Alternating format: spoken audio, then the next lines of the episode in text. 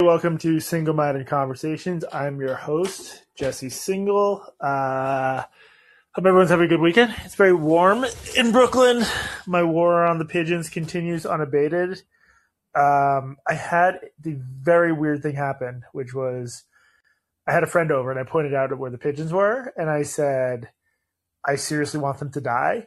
I swear to God, Alexa pipes up, even though I didn't say Alexa, and gives me suicide hotline resources, because I think Alexa apparently is always listening for whether we express thoughts of self-harm. Thought I said I want myself to die, uh, which I'm not yet at the point of suicide ideation over these pigeons. We'll see how the next few weeks go, but it was very creepy. It was just a reminder that we just – I have these three speakers in my apartment uh, hearing God knows what. Um, so it was very alarming just because I – I don't know. I'm used to – Anyway, um, I'm mostly just going to take your calls today. Obviously, well, not obviously, but in my corner of the world, the big sort of media story in the last couple of weeks was a Times article by Katie J M. Baker on the question of like youth transition and whether it should occur in schools without parents knowing, with parents um, basically being kept in the dark by school administrators. Uh, some schools have a policy where if a kid says that their parents are not accepting, that's sort of it. They get to decide. Uh, and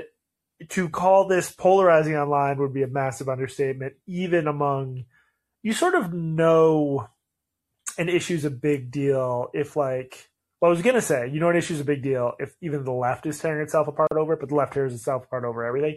But on the left, on people who probably vote for the same presidential candidates, massive disagreement over whether this is like – obviously the right policy, like akin to letting gay kids be gay without telling on them to their parents, or whether it was obviously a violation of both parents' rights and schools' responsibility to ensure kids' well-being. So um, to me, and, and Michelle Goldberg wrote the most, I think, compelling version of the case for why parents should sometimes be kept in the dark. I, I've realized, and we talked a little bit about this on the latest podcast, it really comes down to whether you see social transition as like a little bit of a big deal. Um, a lot, some medical authorities basically refer to it as like a psychosocial intervention. Like it's, it's a thing that you want to do carefully.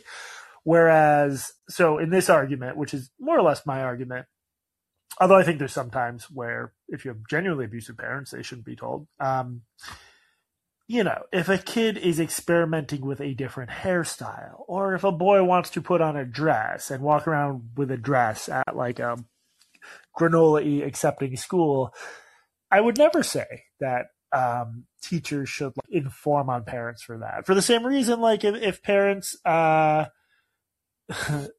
um,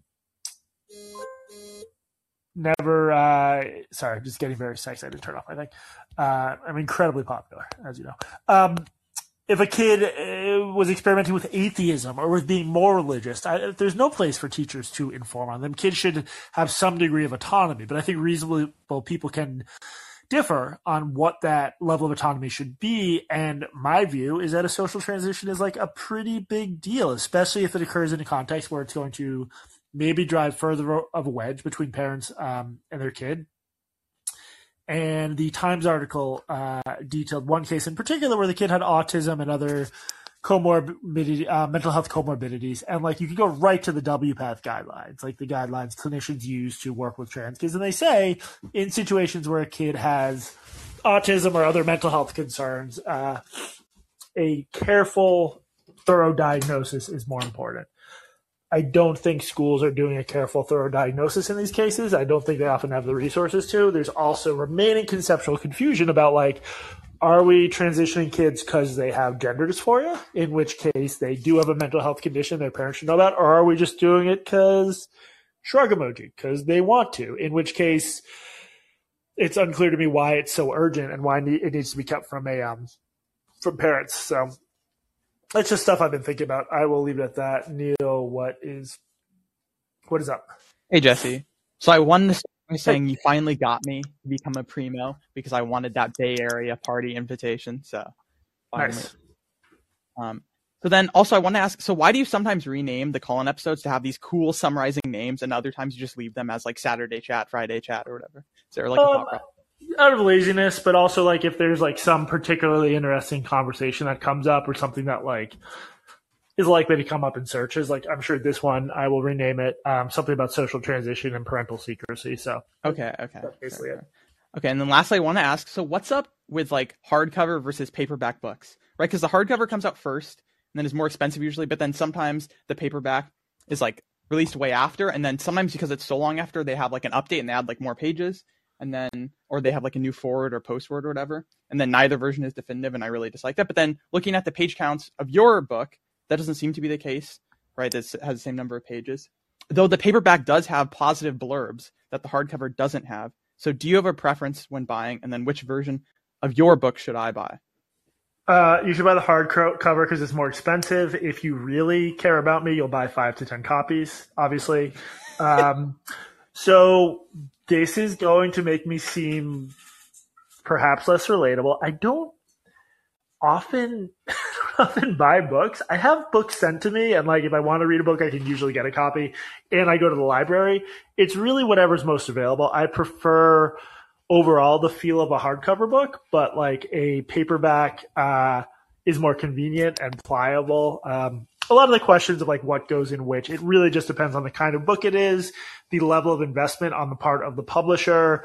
I believe my contract for the Quick Fix basically said, uh, implied but didn't guarantee there would be a soft cover. Like there's sometimes books don't get a soft cover printing. So yeah, it just depends on a lot of stuff. Mm-hmm.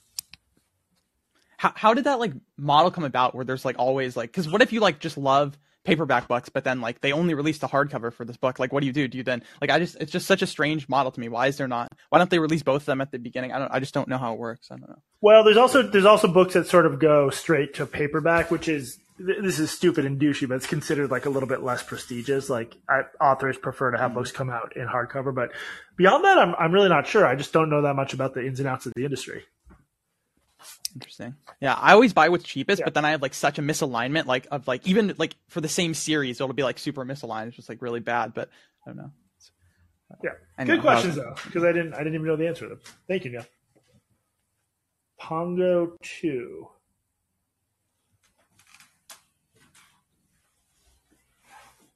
Pongo two, how's it going? Hey, sorry, just had to turn my vacuum off. Um, uh, yeah. So Re- responding to the New York Times article you mentioned at the front, um, doesn't it seem that, so I guess my interpretation of this is just that um, you're taking something that in the vast majority of cases, at least, if not all, is simply like the new, the newest version of identity, like adolescent identity exploration that people have always done. And uh, putting this like threat of medicalization over it, as well as like the the necessary necessity for like coercion of others to abide by it. So I don't know, it, it just seems like the solution to this is you have to take that you have to take that out of it. And as we as I believe I talked about last week, it's basically backing this up is as far as I as far as I'm aware, there's no evidence that uh, no no real evidence that um, medicalizing childhood gender dysphoria helps anyone. So um, It it seems to, to me, at least from like the uh, the abstracted away from politics part of this, the this seems like a no-brainer. You just take the you just take the medical completely, and if the kids want to refer to themselves as by she or by whatever pronouns at school, they can do that. And because there's no threat, there's no particular reason why it needs to be kept, why why it needs to be informed to the to the parents any more than you know anything else. Wait, so you're saying for just social transition, it's okay to keep it from the parents?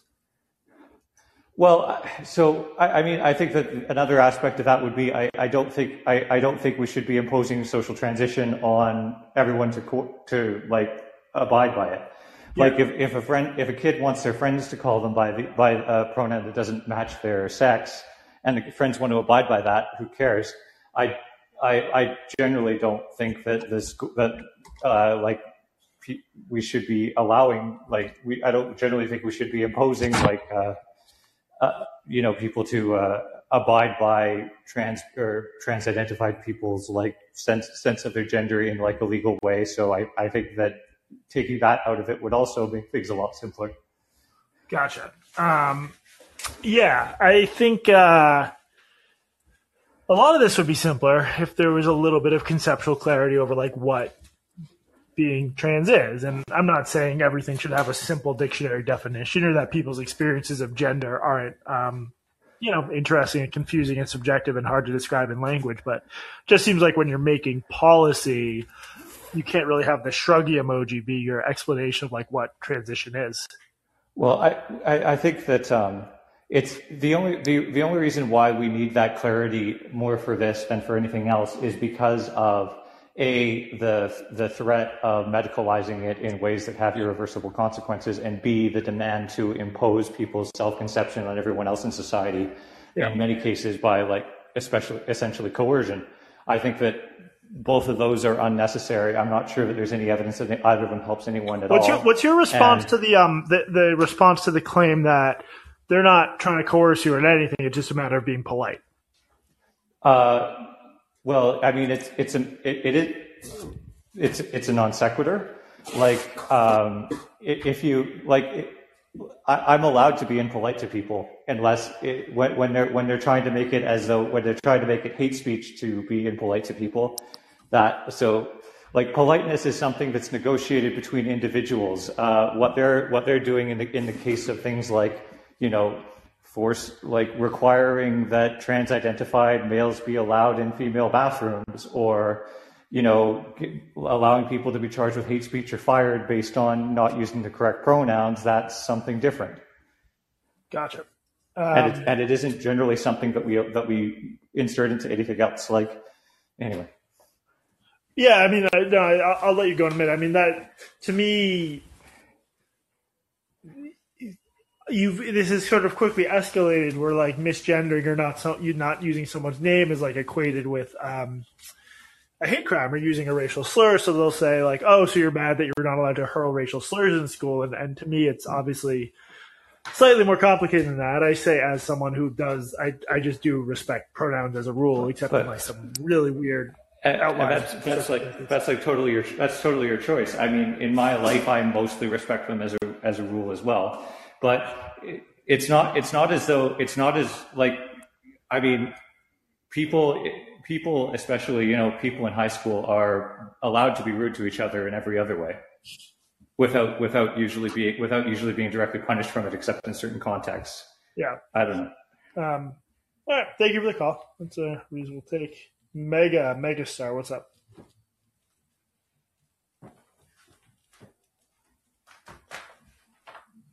No megastar. A A, what's up?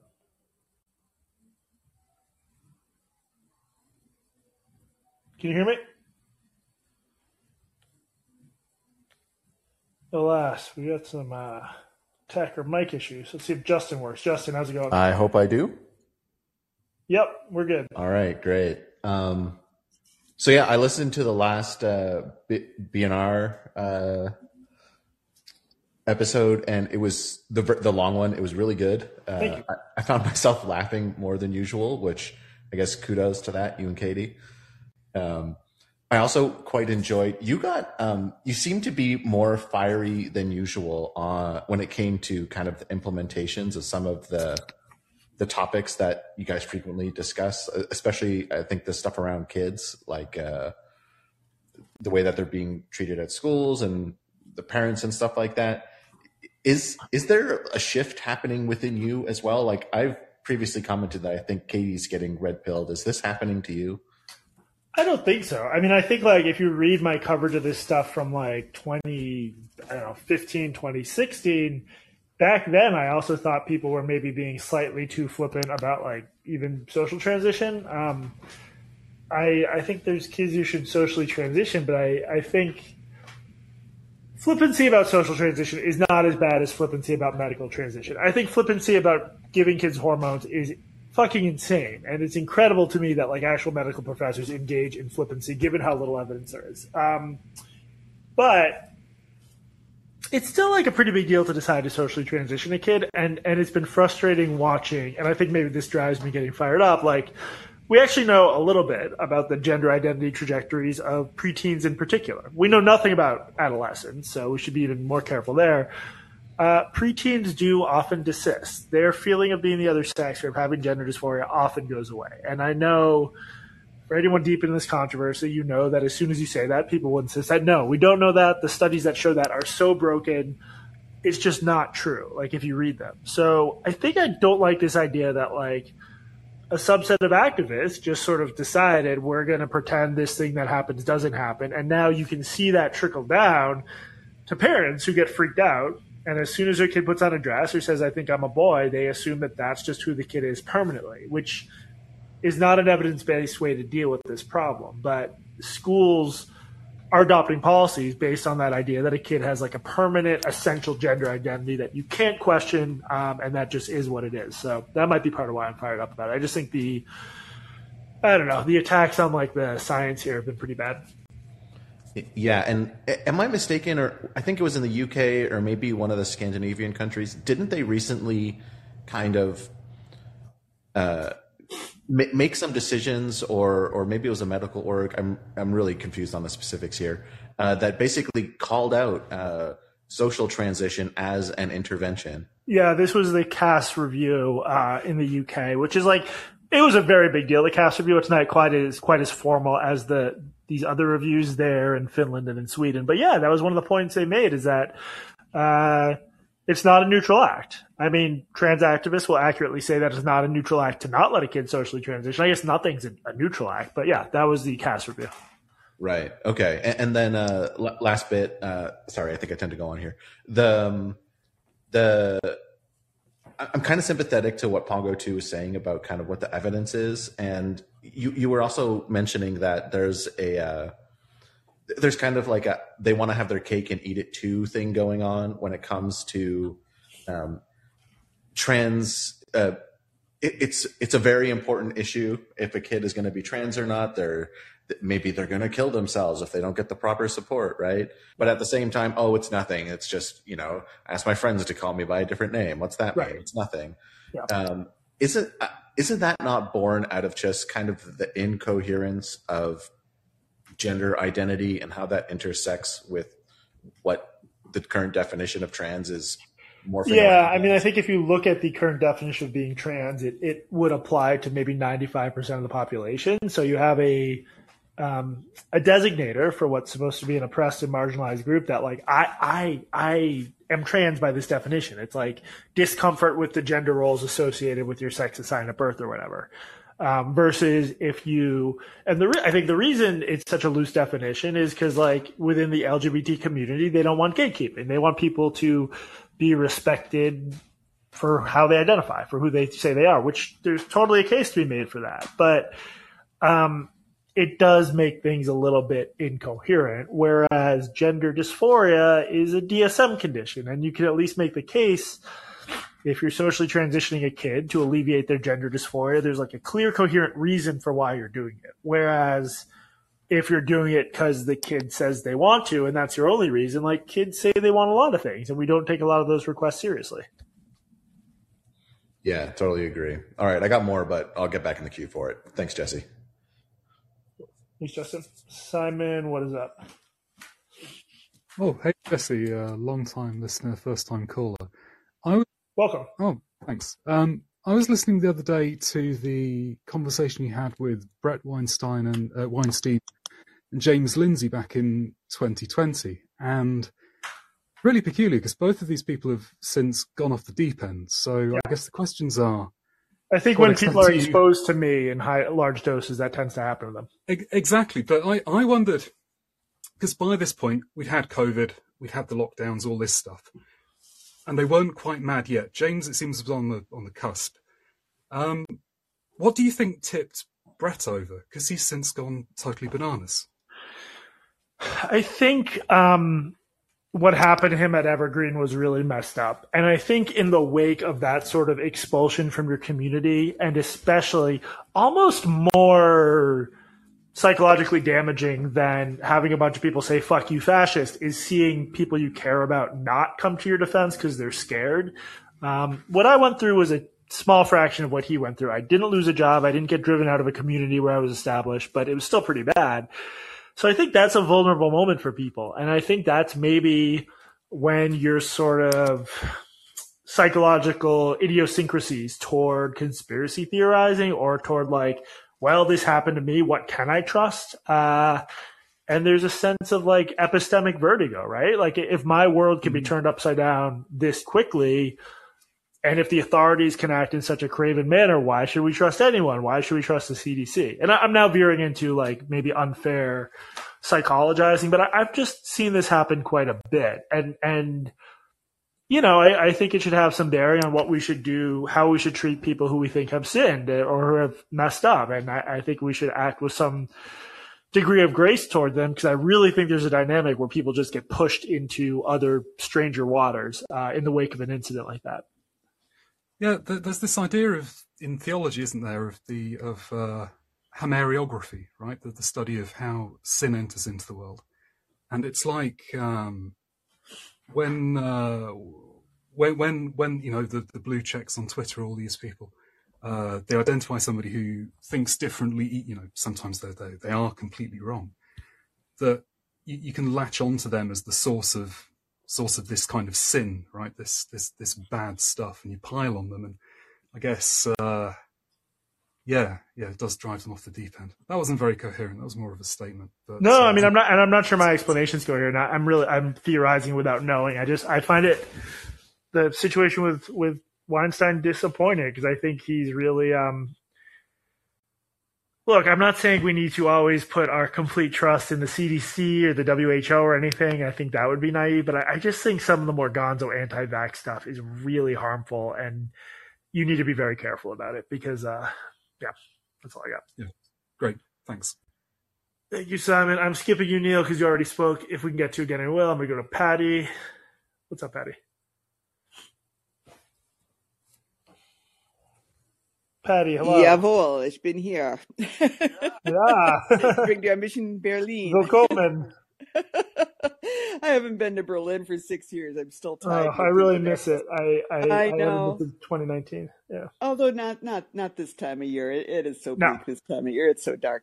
But anyway, speaking of darkness, here we are. Um, so I would love to talk a little bit more about what's still not being addressed at all in the coverage of the trans youth issue. And I've been really just so gratified to see some real reporting going on here. I think this is a desperate needed, desperately needed corrective. In the uh, comment section to the New York Times article, and I, I always read those comments religiously because I think you do get more of a sense of where liberal America really stands, at least sort of hyper-educated, relatively elite liberal America. And you see, you saw there's such mixed opinions, but um, of those who sort of took the Michelle Goldberg opinion, there seems to be this kind of uncontested sense that parents of trans kids, and again, I'm going to use that term for shorthand, even though I, you know, I'm, I don't think we really can identify what a trans kid is or who they are, yeah. But not, at least not very reliably. But there is this uh, idea circulating that they are likely to throw their kids out onto the street. And that's something, of course, that is a hangover from time when times when that was really common among parents of gay kids. Yeah. It still happens. I don't want to be at all in denial about that. But the online discourse is the piece of this that's missing. And people not questioning the idea that there are just, you know, these absolute legions of transphobic parents who are going to be abusive of their kids. But meanwhile, the kids are hearing online from their influencers, well, if anybody questions yeah. your identity, they are literally killing you. And that is abuse. Misgendering is abuse. Failure to immediately affirm is abuse. And that is such a big part of this discourse. It's like the hidden part of the iceberg. And do you have any ideas about how that might enter into the conversation? I mean, I'd love for you to write about it, but I also know that it would be like a Keffel-style project of going down internet rabbit holes to see what's going on. Yeah, I think that's a really good question. I think maybe Abigail Shrier did a little bit reporting on this question yeah. of like what we know from surveys where kids say they were kicked out of their home and how it's often mm-hmm. more complicated than that. Yeah. I think it's similar to the suicide stuff where like you take these online surveys where fifty percent of trans kids in some surveys, you know, say they've c- contemplated suicide, and where there's no precautions in place to get a more realistic estimate, because we know that for various reasons, just asking someone yes or no, have you considered suicide, isn't going to get you mm-hmm. that great an estimate of how suicidal they are. I think it's the same thing where like some of these studies are online activist samples, and kids might be incentivized either to say they've been kicked out of their house when they haven't, or to interpret it. Like you're saying, like interpret any sort of questioning um, as abuse. So yeah, I saw the same thing online. It was like this idea that the parents in the Times article were, were abusive, full stop, which like, um, that would drive me crazy as a parent, because I think it's a pretty big deal if your kid comes out as trans, and you should want to make sure that this is the right decision for them, especially when hormones are involved. I, I uh, yeah. This is the kind of thing that could get me in trouble. I don't think there are like tens of millions of parents who are going to kick their kids out of the house or physically abuse them for being trans. I think there's a lot of shitty parents out of there, out there, a lot who wouldn't handle this in, you know, maybe the best way. But I, I, I don't know. I think it's harmful to spread these ideas without good data. It's harmful to tell trans kids that you're going to kill yourself. You're inevitably you're going to kill yourself. I mean, yeah. your, your parents hate you. They're going to kick you out. I, it's just we. I just don't think we have good data. Is what it comes down to. Yeah, and I and I see the sort of end of the pipeline with that, with uh, you know, young trans-identified people who really legitimately believe, and these are people I know in real life now, that they are about to be genocided, and what that does to their mental health. On top of, imagine, I mean, it's, but, it's yeah, that's, that term genocide is thrown around unironically. I know, I know. Uh yeah, makes me a little crazy, but no. yeah, I would I would welcome seeing more coverage of the social media piece of this. And you're right, Shrier did do a little on that, but there's a lot more to be done there. I think Eliza Mondegreen, I mean, she's she's often pulling things off of Reddit, and uh, yeah, oftentimes that takes you down a rabbit hole. If you, but yeah, that's that's kind of the big unspe- unspoken piece of it that I would love to see show up in the Times in particular. Yeah, uh, thank you, Pat. It's a good question and comment. Yep. Take care, Jesse. Be well. You should rather not say what's up.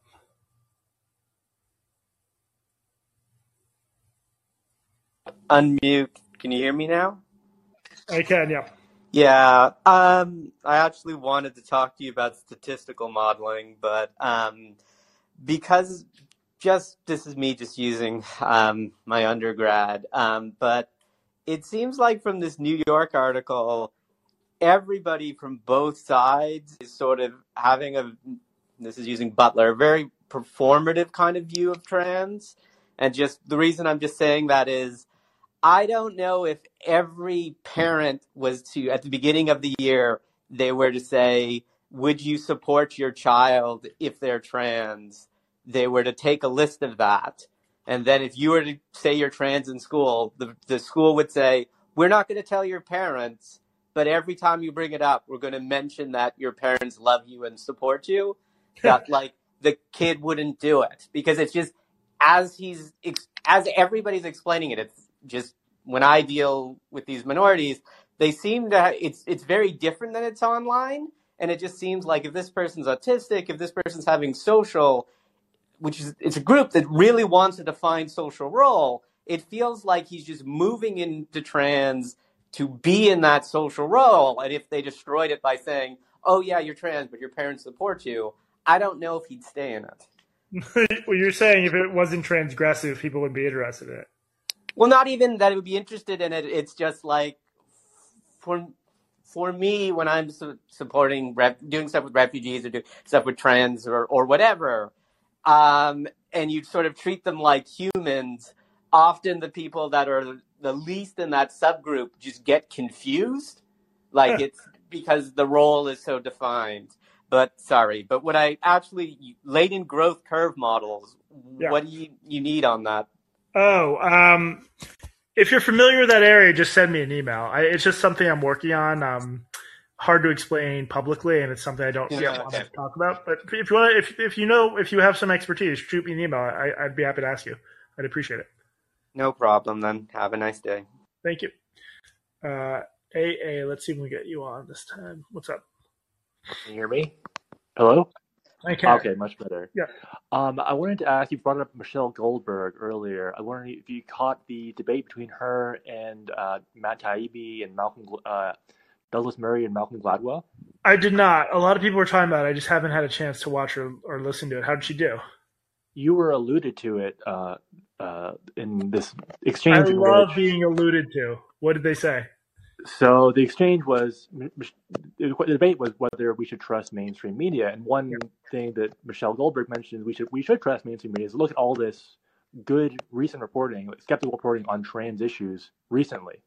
This is proof how reliable mainstream media is. And Matt Taibbi's response is, almost no one has been talking about this for a long time, except for maybe like, that's referring to you, obviously. Um, I don't think you said your name, but it was a reference to you. It, it reminded me, I think, of the Winston Churchill quote of uh, the Americans always do the right thing after every other option is exhausted. um, yeah. So I get the impression it's like, I, it seems like a bit pretty weak defense of the mainstream media to say they're getting the, the trans issue right now after getting it, in my eyes, such a horrible job for such, such a long time. Um, yeah, I mean, it was, I think it was a pretty bad period. I, I also, I, I'll revert to my catchphrase. It's more complicated than like getting it right or wrong. It's just like, are they doing real journalism? Which I think more and more are. Um, look, it was, it was a bad spell.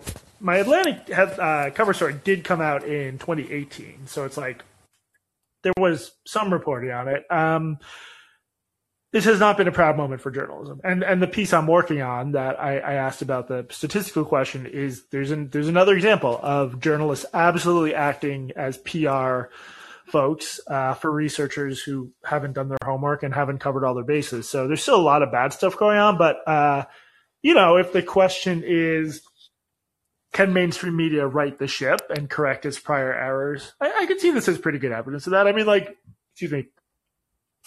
The New York Times alone, uh, Azin Gharashi, Emily Bazelon, and now Katie J M. Baker. Oh, and the, the Megan Toohey and the other investigative reporter. You have like half a dozen people who just in the last few months have written like really, or maybe last year have written like really thoughtful articles about it. So I don't know. I think we should cut them some slack. I, I still, uh, for me, I'm grateful with how the timing worked out with this being a big issue and Substack and uh, my ability to just say whatever I want and get paid for it. So.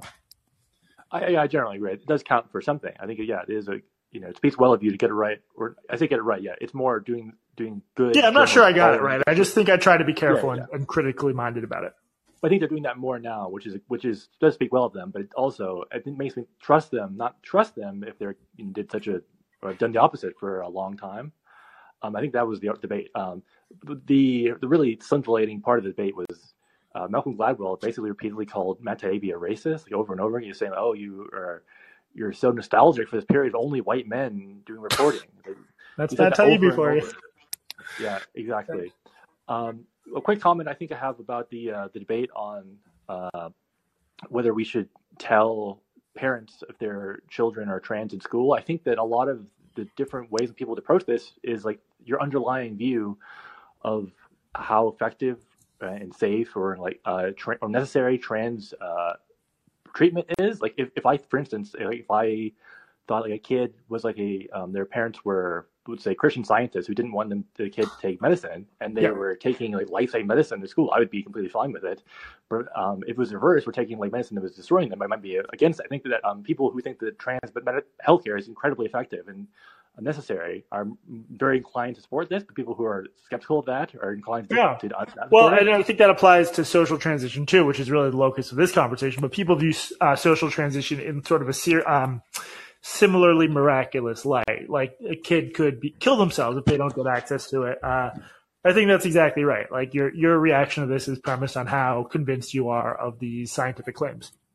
Yeah, exactly. I mean, the same for social transition. But like, yeah, I think that mostly people aren't going to be convinced because if you think this is true, then it's like downstream of other facts which you think are true. Yeah. Um, and this is why I think there's a lot of people are, some people I've seen are, are mad at your article. It kind of would be mad regardless and vice versa. People who just think the trans stuff is bad and they're like, this is good because I don't think trans stuff is good, et cetera. Um, I would like to uh, mention, I think last time, last week there was a question that Pongo two asked, which is kind of similar to a question I'd asked before. And I think it's, I'm, I'm, I'm expecting you have a good answer at this, at this moment, but I'm wondering if you're thinking about it more. It's like the question that I'm thinking about more and more is, you know, what evidence would I need to see to think at this point um, trans healthcare is probably not worth the, the risk? Or it's like, what do we need to, what evidence needs to be shown that would demonstrate we, we shouldn't be doing doing this anymore, and vice versa. Like, what evidence would be shown that make us think we should do more of it, or like have it viewed a different way? So, like, yeah. how, how do you give an answer to that, uh, or have you uh, like, more developed? I mean, it's a similar answer where like one major obstacle is I don't think we're going to get studies where like the claim is that uh, these treatments save kids from suicide.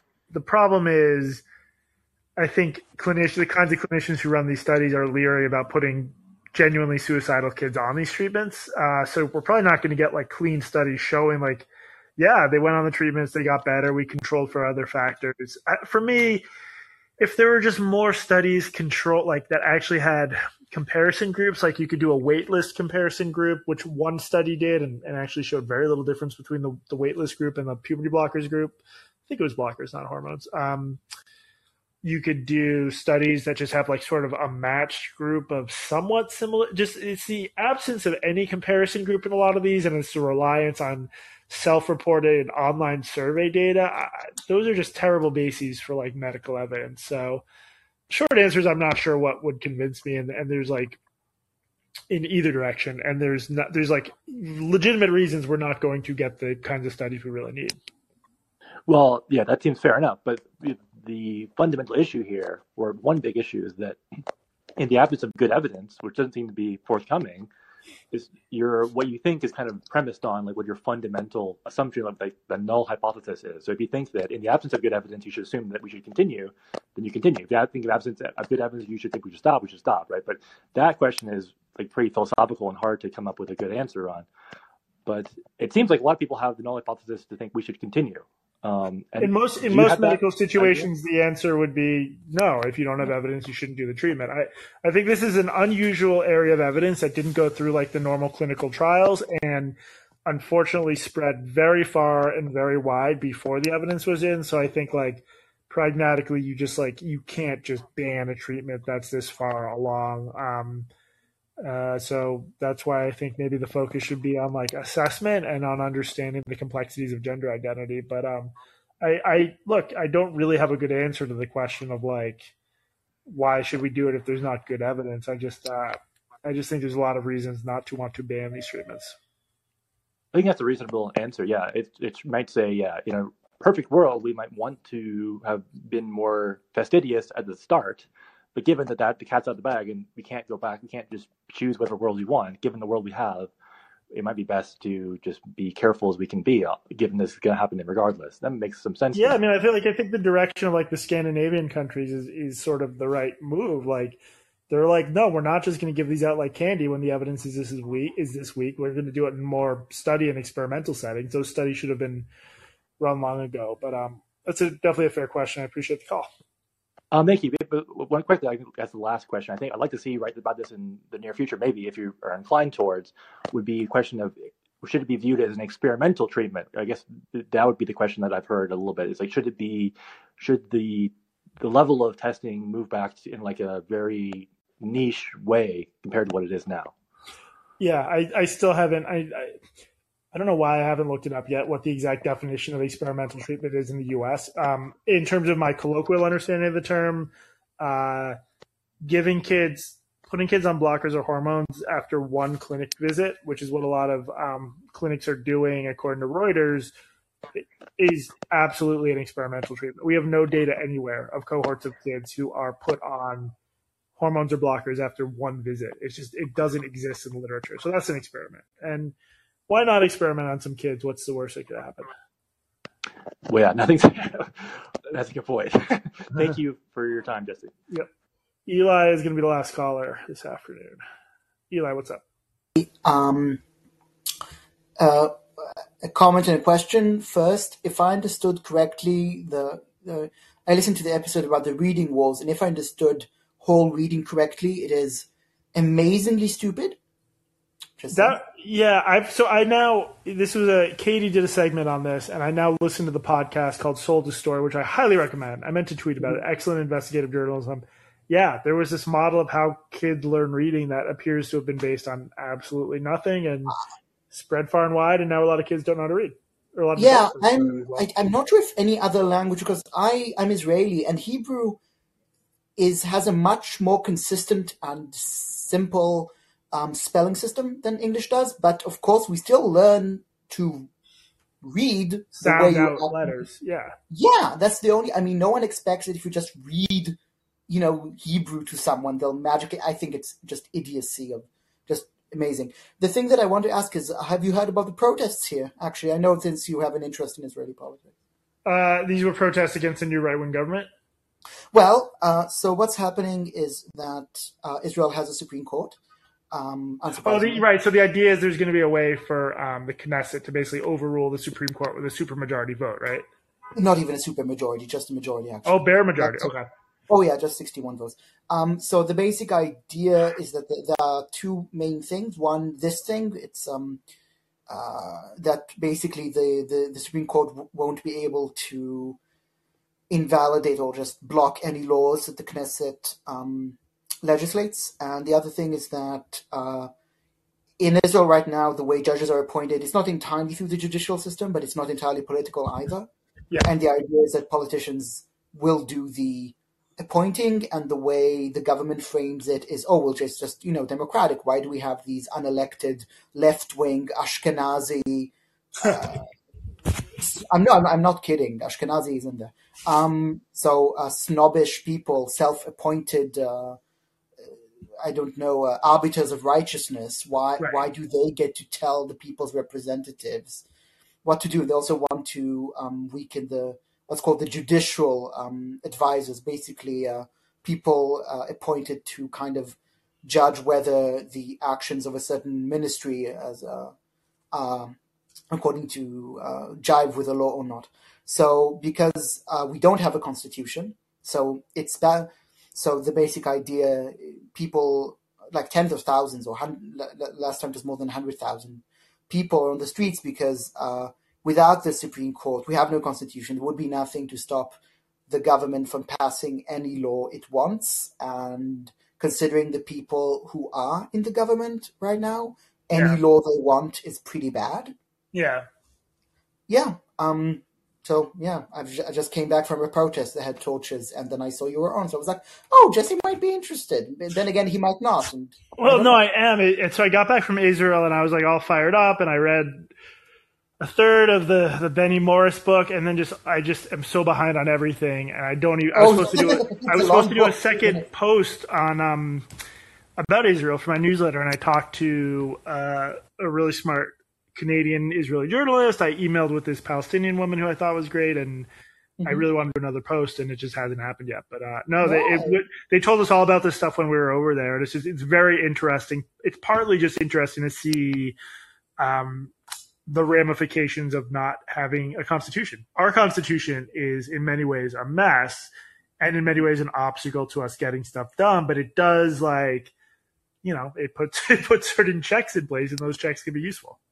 Yeah, or put another way, for every Second Amendment, there's a First Amendment. Yeah, exactly. Yeah, that's that's well put. Anyway, so uh, good night, Jesse. Go rest, I guess. Thank you. Okay. No, no. Uh, I actually have to go. I, I, uh, I'm seeing Louis C K tonight. Uh, first, oh, I'm getting dinner with my brother and a family friend, and then Louis C K. Don't tell anybody, guys. This stays between us that I'm seeing Louis tonight. Who will hopefully not uh, ask me to masturbate in front of him. Uh, okay. Thank you, as always. This was very good conversations. Uh, yeah, stimulating questions. Um, as always, I would just ask if you like dystopia. He masturbates, not you. What did I say? I, I thought I meant to say, I hope he will not masturbate in front of me. But I hope I didn't say something more creepy than that. Someone tell me in chat that I'm worried about this. Oh, God. I didn't mean the opposite. Correction. Fact check. Um... I don't even want to know what I said. I'm just not going to listen. Thank you guys for listening. If you like the show, tell other people about it, uh, and have a good rest of the week.